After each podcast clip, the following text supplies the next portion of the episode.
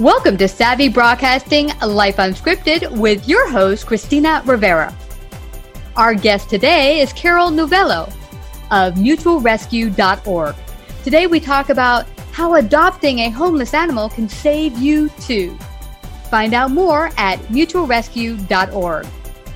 Hi, Carol. Welcome to Savvy Broadcasting. I'm so grateful to have you out here today. How are you? Great. Thank you. I'm delighted to be here. Oh my gosh, I'm delighted to have you. You're, you're going to talk about one of my favorite things that your company does, and that is pet rescue. Uh, it's such a wonderful thing. Um, a lot of people think, hey, I want to get that special dog, and I did too. I, I have my beautiful Henry here. He's right here. Let me get him up here. Say hi. yes. Let's see Henry. He is our, my little rescue. Oh, he's so handsome. Look at him. Oh, my handsome boy. But I, like a lot of people, decided I wanted a small dog. And every time I went to the pound, they were fresh out of the dogs I wanted. And, you know, a lot of people would say, well, screw that. I'm going to go to a, store, pick up one that's breeded or whatever. And, and a lot of dogs suffer because of that. Um, but there's a lot of dogs that need to be rescued that are out there already, and you can give them the quality home, even not from your state, go to another state. So before we go to sharing all of your tips to help people out there with that, share how you even um, came to creating um, Mutual Rescue? Well, Mutual Rescue came about because I actually transitioned into animal welfare after working for many years in high tech. I was a senior executive at a software company, mm-hmm. and just through serendipity, actually ended up having the opportunity to run uh, a large animal rescue organization here in Silicon Valley. Mm-hmm. And one of the things that people would say to me when I made this transition was, Why are you helping animals when you could be helping people? And I thought that was a pretty fascinating question because I knew how animals had impacted my own life. Mm-hmm. And I did a little bit more research and I learned that of the $410 billion that Americans give to charity every year, only 3% goes to animals and the environment combined. Wow. Yeah. And so that really alerted me to the fact that there's kind of this second class status that animal welfare has in people's minds when it comes to their charitable giving. And so I really wanted to change the conversation from people or animals to people and animals. Yeah, and I love that story. You you created a wonderful series of short films about people who um, have gotten rescued that have changed their lives. And I know Henry's changed our life for the better. Um, but to realize it really is a people story and a pet story, it goes hand in hand because I, I believe these wonderful creatures, uh, cats included, have been um, really great companions to hum- humans, and actually, I think bring out the best of what we are as humans, and they help to bring that out. I, yeah, I couldn't agree more. And that's one of the things we wanted to do with the short films. So we started a national initiative mm-hmm. um, at the local shelter that I happen to run because we wanted to create national awareness mm-hmm. uh, around the impact that adopting an animal could have and then drive engagement at the local level. So hmm. we started out doing these short films. We put out a call for stories, inviting people to share their stories about how adopting a homeless animal had transformed their lives. And our very first film was called Eric and Peety. Mm-hmm. And it was uh, the story about an obese man who adopted a shelter dog mm-hmm. and he lost over 140 pounds, dramatically changed his life. Uh, and that first short film has since been viewed over 100 million times across the globe in various social media platforms. Mm-hmm. So it really resonated with folks. Mm-hmm. Um, we've since gone on, we've released 10 more films, and collectively, all of these films have been viewed 153 million times. Wow. So we know that they really strike a chord. If people would like to see the films, they can go to mutualrescue.org, and our films are available there. And yeah. then that actually led to um, publishing a book called Mutual Rescue How Adopting a Homeless Animal Can Save You Too. And what's fun about the book is it not only tells stories, it also brings in the science and the data that mm. validates for our heads what our hearts already know. You know, this is so true, Carol, because I've heard uh, studies done where they bring dogs into places, old people home, or yeah. into a sick ward in a hospital, and just the energy, the positive energy of dogs and animals, cats, uh, really it really helps the patients increase their immune system and just a happier overall um, experience, uh, helping them recover and heal better. And and so the same goes. Ever since we brought Henry, my, my husband said our life has not been the same. it revolves around our little buddy here. Um, yeah. yeah. I mean, everywhere we go, we bring our little buddy with us, and uh, he's just a great companion. We don't even see him as our, you know, we own him. We see him as our buddy, our friend. Yeah, that's right yeah. yeah they're wonderful wonderful family members and animals have an impact on all aspects of our well-being physical emotional mental mm-hmm. you mentioned you know some of the benefits of, of physical well-being in terms of healing mm-hmm. um, they do increase our immune system they can help reduce heart rate mm-hmm. uh, emotionally uh, when we interact with an animal, it actually releases biochemicals in our brain. So feel good chemicals, serotonin, or, or serotonin, oxytocin, those release chemicals, and those are feel good chemicals in our body. So we feel better emotionally. Uh, they help us be more present and uh, able to focus more. So there's so much they add to our lives. You know, you mentioned something very important. And I think animals in general do this. They live in the present. I found it funny that a business coach had said, Do you ever see um, a bunch of squirrels who are thinking about starving tomorrow and they're waiting outside 7 Eleven going, How are we going to get in there and get those nuts? They're not worried about tomorrow. They live right here in the present. And I love that you mentioned that because that's something that we can learn from our pets is to actually be more present. I couldn't agree more. And there's a wonderful quote uh, from Eckhart Tolle. He talks about animals and he said, you know we haven't really realized the true impact that animals have in our lives which is they're here to keep us sane mm-hmm. and they do that because they do keep us grounded in the present moment Hmm. And also, as well, uh, you might have heard about the jail program that was bringing wonderful results to people in jail. You know, they might be hardened criminals, but you bring a big, wonderful dog in there and they turn into mush balls. Because, I, like we said earlier, I think it really does bring out the best in humanity having dogs around. Well, I actually talk about the prison programs um, in in the book. It's actually in, in chapter four of Mutual Rescue, and I highlight a story about a woman named Mary, mm-hmm. who was part of uh, a program in Gig Harbor, Washington, that focuses on having inmates train dogs. And that was an amazing experience for her. It helped her transform her sense of who she was what her worth was. Mm-hmm. uh, when she actually got out of prison she started her own um, dog grooming business uh, and really has you know created a grounding in her life. And she's truly grateful for how transformational that experience has been. Mm. That's amazing to me. Uh, and what have you found working with people who maybe have a misconception? You said earlier that people think, well, why are you working with dogs, not helping people? Yeah. Uh, what are some of the other misconceptions you've come across with regards to pet rescue and to pets in general?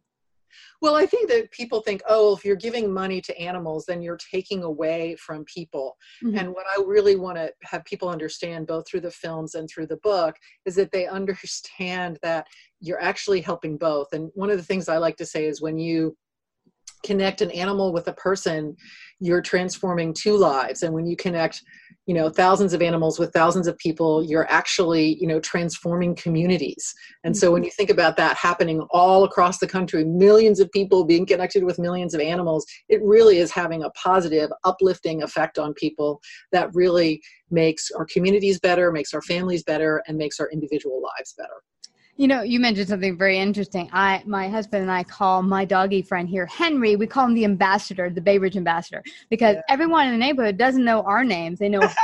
so true. Hey, Henry we go into my favorite cafe. Henry comes in with me, and they're like, "Hey, Henry, how's it going?" He goes over and gets his pets. Uh, so he has really changed the community around here. I think if we disappeared, if God forbid something happened to us, I think a million of our neighbors would just pick up Henry, and he'd be just fine. Um, but it, it's really awesome that you mentioned the community part because it doesn't just affect the person who's living with the dog; it does affect the entire community. Yeah, I actually think about animals as kind of being almost a great equalizer where mm. it doesn't matter, you know, your gender, your political orientation, um, your economic class. It actually becomes a bridge where you can connect with other people and find commonality. And more and more these days, we need all the opportunities we can find to find what we have in common rather than what divides us. And I love that about animals and the fact that it really can connect us to one another. It can open us up to getting to know new people and really understand that um, you know we're we're here to help each other be better, and, and animals are a way for us to realize that. Yeah, and, and that's what I found. I found that as you get to the core of every human being, what, what is the most important thing? Love. And we want that in our lives. We want a great family. We want, you know, our kids or whatever. We want that con- togetherness. And that's what we all seek, that, that connectiveness. And animals definitely help us with that. Now, one thing, let's talk about that building relationship of finding the perfect pet. Because I went to a number of rescue places before I found Henry, and I was looking for a small dog. Uh-huh. And I had thought, hey, I want a Yorkie. It's got to be a Yorkie. It can't be anything else. And the day I found Henry and the Yorkie, because I would look on the paper and be like, it's there. Let's get in the car. Let's go. Boom, we get there and it's gone. And so that kept happening. I was like, ah. And he said, well, the small dogs in, in the city go real fast. So we got there that day and there were a pit bull, a cute one. But my husband's like, no, we have a studio. It's not going to work. Um, but then we saw Henry sitting all by himself alone. He said they just found him. He's a rescue. He was almost dead on the side, you know, of the road. And so we got to get him checked out so we can't have anyone look at him. And I begged them, I said, Can I please go look at Henry? I want to go meet Henry.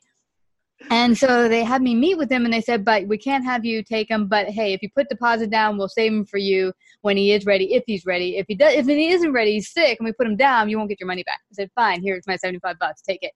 But let's talk about how to find that perfect match. Because I think a lot of people think he's cute. I just want that dog. But is it a perfect match for the person, the lifestyle?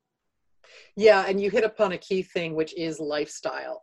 So mm-hmm. a lot of times, I think people can get enamored by what an animal looks like, and and kind of you know think, oh, I want this one because it's cute, or this and that, or I want a particular breed because you know, like I mean, huskies are amazing looking dogs. Like you know, I look at huskies and go, oh my god, I'd love to have a husky just because they look so cool. But mm. huskies need a tremendous amount of exercise. Really.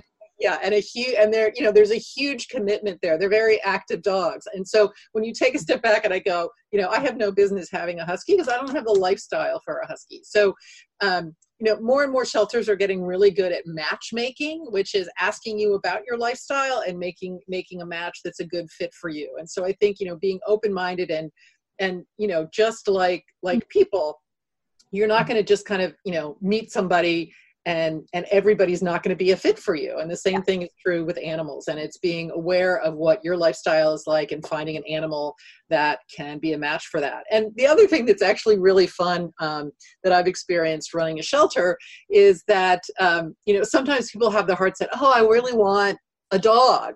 And we've had people that have come in looking for a dog we had one cat in particular his name was snowball and we had clicker trained snowball and he did all of these various tricks mm. and one of our behaviorists was actually clicker training snowball one day and somebody had come in to adopt a dog and they saw what was going on with snowball and they're like oh my gosh this is the perfect animal for us because they said we want to do you know we want to train and do you know treats and training and all this and stuff together. So they went home with snowball. So you never know who might steal your heart or, or what the what fit might be there uh, with a particular animal.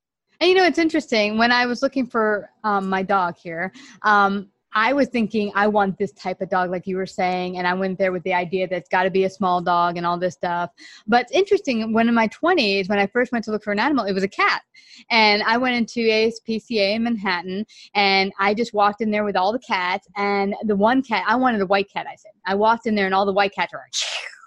ready to tear my eyeballs out. I was like, okay, this is not working. But there was one cat that was dying for my attention. He was like this and putting his paws out and trying to get me. I said, can I look at that cat? I picked him up and he was like, oh, purr, purr, purr. I want you. I want you. I, and within five seconds, like, I'll take him. He's like, yeah. you sure you want to spend some time with him? I'm like, no, no, no. He wants me. I'm going to take him home. So besides the lifestyle, I think it's also kind of important to pay attention to what animal's pulling towards you, which ones gravitate to you. Yes, for sure. It's yeah. really fun. So in the local shelter that I run in Silicon Valley, it's called Humane Society Silicon Valley. We have this really great space. It's called um, Sunshine's community cat room, and mm-hmm. we have up to 12 cats in there at any particular point in time. Yeah. And you can go in there and sit and see who comes up to adopt you. Mm-hmm. And, um, you know, so I've adopted several of my cats that have come out of that room. And actually, one of the um, stories that I talk about in the Mutual Rescue book, it's actually in chapter 12, is a woman who uh, works in our organization, and her last name is Keenan Mm-hmm. and she had recently um, lost one of her cats and her sister had also passed away and so she was very sad and she'd gone into the community cat room mm-hmm. and um, she kind of asked her sister if she would you know send her a sign kind of thing and uh, this cat kept coming up to her. She was going into the community cat room over multiple days, and she finally said, "Okay, what is this cat trying to tell me?" And the cat's name was Keenan. So she was like, oh my gosh. And she's like i think this is my cat. So uh, there's just some uh, you know amazing connections that can happen with animals in very unique and wonderful ways. Absolutely. Now does this happen with dogs? Do they also try to make that connection or is it more of a cat thing i wonder? Oh it's it, you know i think it's with companion animals in general you know animals that have been domesticated.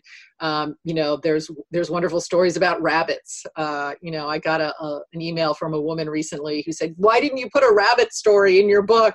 And uh, i said well there is a chapter that tells stories about other animals. I've got horses and donkey, donkeys and pigs. And i said look in, in the second book we'll get a rabbit rescue story in there Awesome. Well, this is fabulous. I don't want people to leave without finding out how they can help you. Do you have a donate page where they can also donate and also where they can go to mutualrescue.org, correct? Yes, mutualrescue.org. There's a number of different resources there. The first is you can go there and you can see all of our short films that we have released. Mm-hmm. Uh, you can learn more about the Mutual Rescue book, uh, which is also available um, at all all online retailers and wherever books are sold. Mm-hmm. Uh, we also have a search engine where you can find local shelters mm-hmm. where you can adopt, volunteer, or donate. Uh, and as I mentioned earlier, Mutual Rescue is really about creating national awareness, but what we want to do is encourage people to get engaged at the local level. So we really want you to give to your local shelter. Um, that's really uh, where all of the frontline, hands on rescue mm-hmm. work is happening. So we really encourage people to do that.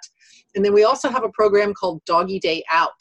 And we help various shelters um, get programs uh, implemented quickly and the mm-hmm. doggy day out program essentially allows people to come and take a shelter dog out for the afternoon so it's a low barrier to participation way to engage with your local shelter so if you go there you can mm-hmm. find a directory that lists shelters mm-hmm. uh, that have that particular program so if you're even thinking about maybe having an animal in your life you might want to go take one out for the afternoon and uh, see how that works well i thank you so much carol for the work you're doing the awareness you're bringing out there to people. Animals are awesome. They do so much for our lives. Let's do great by them. Um, so anyway, everyone, please go to mutualrescue.org. And Carol, thank you so much for coming to Savvy Broadcasting today. Thank you so much for having me. If you like this episode, please share and leave your comments. To find out more about paid sponsorship opportunities or how to become a guest, email Christina at lifeunscriptedradio.com.